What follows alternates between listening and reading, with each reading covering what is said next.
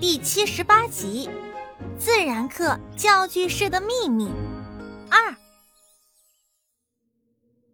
第四件怪事，杨老师始终守口如瓶，就连对小赵老师也丝毫没有透露。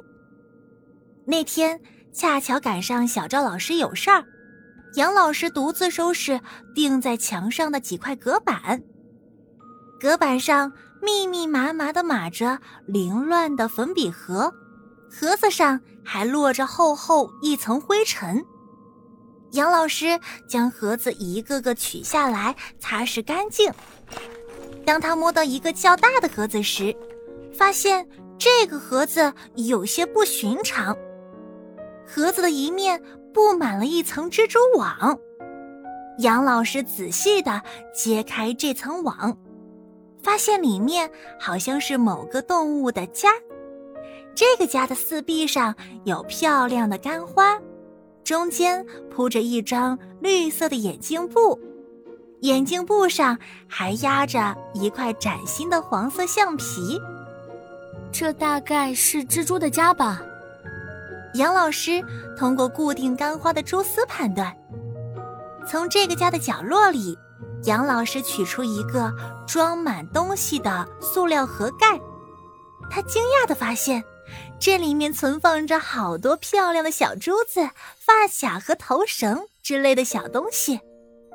其中最显眼的是一个银色的可以打开的项链坠。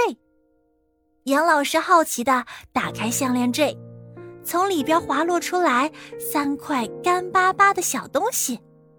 这是残蜕下来的皮呀！杨老师惊讶的张大了嘴。那些奇怪的事竟自动的一幕幕勾连起来。纱窗上那块白色的东西，显然是蛛丝和蚕丝交织而成的。那个包着白鹅的蜘蛛网，还有这蜘蛛的家里，居然有残蜕下来的皮。宝贝一般的被藏在项链坠里。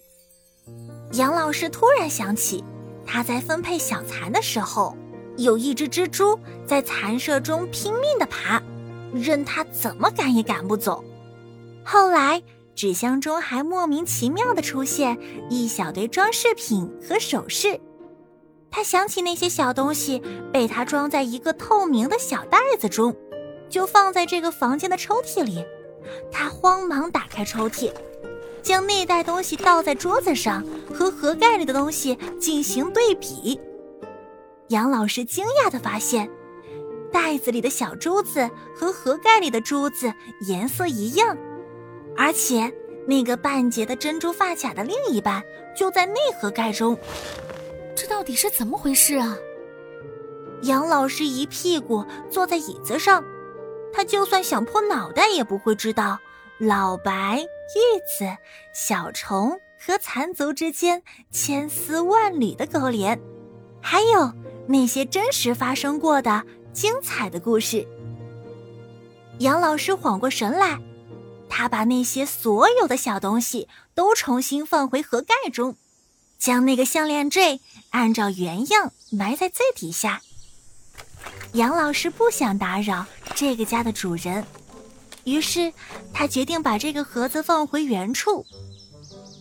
而此时，老白还不知道自己的秘密基地已经被人类发现了，他正在学校顶层的天花板上训练着一只蜘蛛宝宝。对了对了，就是这样，往那边空的地方再拉一条丝，很好很好。进步很快嘛，点点。老白满意的点点头。爸，我厉害不厉害？一只淡黄色的蜘蛛宝宝正站在一张小网上，得意的看着老白。咱们现在就去找十一叔叔和六十八叔叔吧，让他们也看看我织的网。嘿嘿，你再好好练习几遍，明天我带你去找他们。老白笑道。如今。蚂蚁族群已经在学校前院的一条宅道中安顿下来，他们的巢穴就在一棵海棠树下，就像以后希望的那样。那里是个难得的既安静又安全的地方。而这只可爱的蜘蛛宝宝，恰巧是在那棵海棠树上出生的。它出生的那一晚，正巧是小虫看烟火的那个晚上。奇怪的是，这只蜘蛛宝宝一生下来就和平常的宝宝不大一样。别的蜘蛛宝宝都争抢着往妈妈怀里钻，只有这个小家伙拼命的哭喊着要找爸爸。本就忙乱的蜘蛛妈妈只好让蚂蚁去通知老白来接走这个奇怪的小儿子。老白将信将疑的来到母蜘蛛的网边，只见一个小家伙飞的一样朝自己扑过来。爸！他停在老白的面前，好像认识他一样。老白总觉得他笑起来的样子有些眼熟。再仔细一看，这个小家伙的头顶上有一个小小的黑点。